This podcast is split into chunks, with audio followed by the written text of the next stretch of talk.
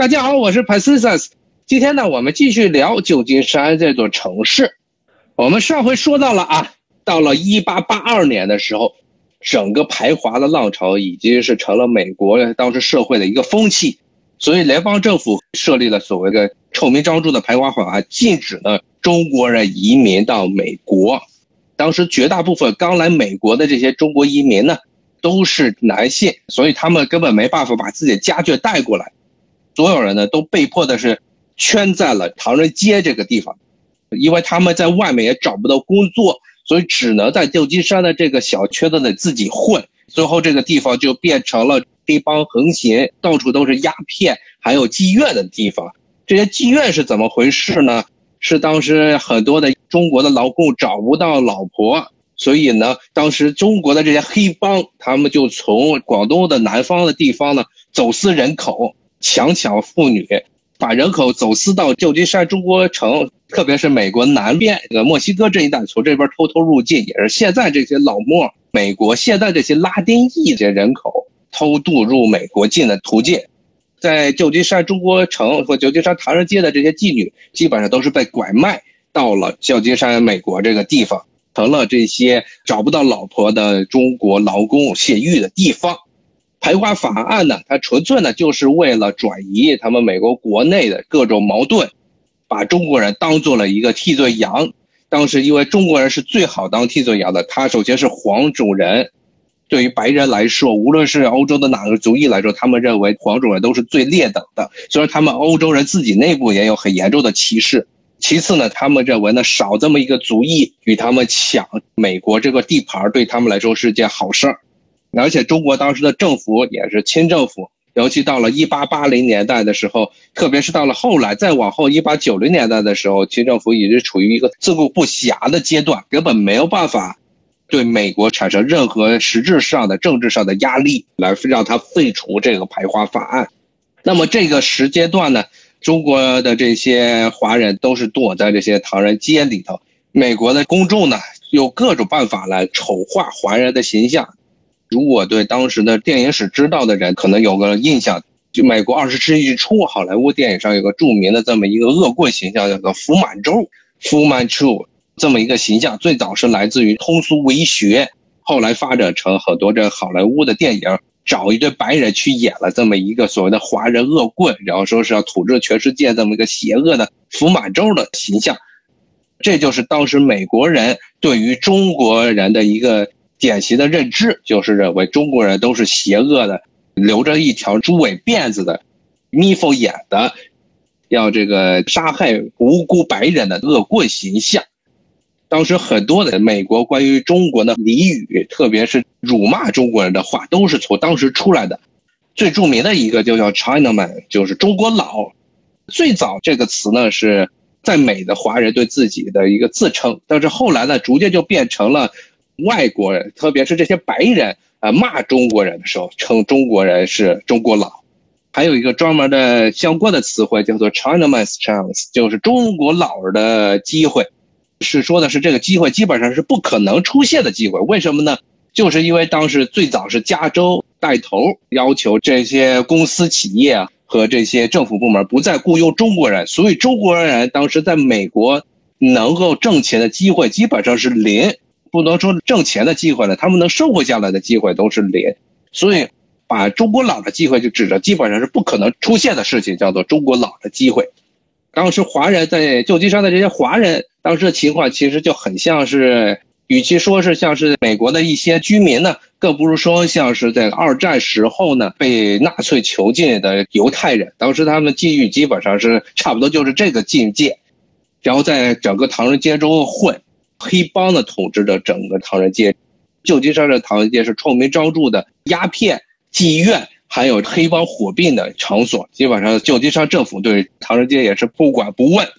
虽然当时这个美国政府因为强烈的民意的挟持之下呢，通过了排华法案，把中国人从美国移民的可能性中排除，但是呢后来的是日本的移民大批的也来到了美国，也是最早是在加州登陆，然后他们呢当时中国人被迫的放弃的这些职位都是被日本人给连上了。一开始中国人是搞矿工，然后什么卡车司机，然后农夫，这些职位后来都被禁止中国人参加，所以日本人挑起了这些大梁。但是呢，很快的美国呢又出现了排日的浪潮，特别是后来到了1940年代的时候，特别是日本偷袭珍珠港之后，美国又偷袭了一系列的法令，把日本人都关在了集中营里。二战爆发，美国人把日本人关到集中营之前呢，美国政府其实已经通过了一个新的法令，移民法令，当时是禁止所有的东亚地区的人，包括东南亚地区的黄种人移民到美国。原因就是因为虽然一开始禁了中国人，但是后来日本人又来了，后来又来了一些东南亚这些人，让这些美国的白人感觉非常的不爽，所以干脆一口气把这些所有的黄种人全部都禁了，不准黄种人移民到美国。那么具体到排华的这个法案是什么时候才终止呢？我们刚才说的是1882年他通过的，其实这还要到了1940年代，美国呢当时和中国成了二战时的盟友，这个时候美国为了表示所谓的诚意，才把排华法案逐步的放松，最后呢才慢慢的不再说这排华法案的事情。但是最后呢，真正的解决排华法案这么一个种族歧视制度，特别是向中国人道歉，当时到了21世纪初的时候，当时的一些华裔的这些议员说要求美国的政府对当时排华的事情进行道歉，当时这个美国的国会，美国的众议院才通过了一个决议案，2012年的时候通过了一个决议案，向所有受到排华法案冲击的这些中国人进行道歉。但这个事情呢，造成了一个很严重的结果，就是一开始虽然加州是中国移民非常多的一个州，但是呢，后来中国移民在美国的数目一直就上不去，一直到现在，华人在美国的数目都是属于一个非常小的一个团体，大概就这么几百万人，而且能够流利的讲中国话的人，无论是这个广东话还是普通话的人，数目就更少，差不多只有300万左右，和美国差不多这3亿4亿的人口相比，是个非常小的一个群体。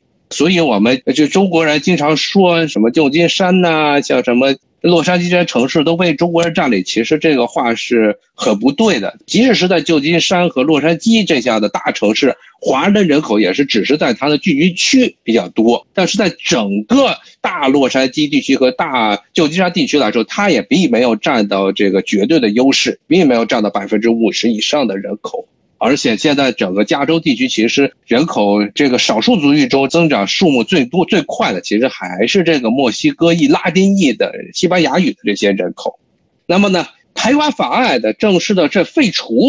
是1943年，然后呢，但是在加州这个地方废除排华法案其实执行的并不是特别彻底，三心二意，直到了这个1948年。他们加州的政府才通过一系列的法令呢，才缓解了对中国华人的歧视。1948年，包括呢，甚至当时还有一些奇葩的法令禁止了白人和黄种人结婚。那么呢，这旧金山这个地方呢，到了1950年代的时候，排华的对中国人的这个歧视才逐渐的告一段落。但是呢，我们也知道1950年又出了一件新的事情，那就是这个冷战的爆发。那么呢，当时美国呢对于所有的这个社会主义阵营的国家都又抱有了另外一种歇斯底里的排斥和痛恨。所以呢，当时中国人因为当时中华人民共和国也建立了，而且跟美国没有建交，所以当时中国又变成了这个美国因为政治原因，以前是因为这个种族和这个